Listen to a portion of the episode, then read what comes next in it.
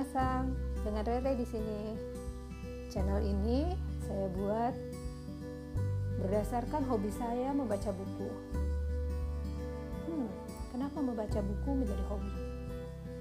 Karena dengan membaca buku bisa membuat saya berada di tempat lain, bisa merasakan apa yang ada di dalam buku tersebut.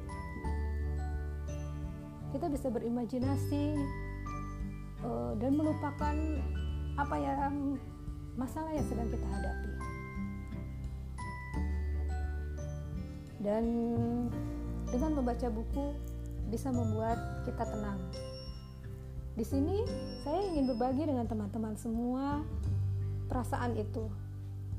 Perasaan terlepas dari kehidupan kita sekarang dan kita bisa masuk ke kehidupan yang ada di dalam cerita.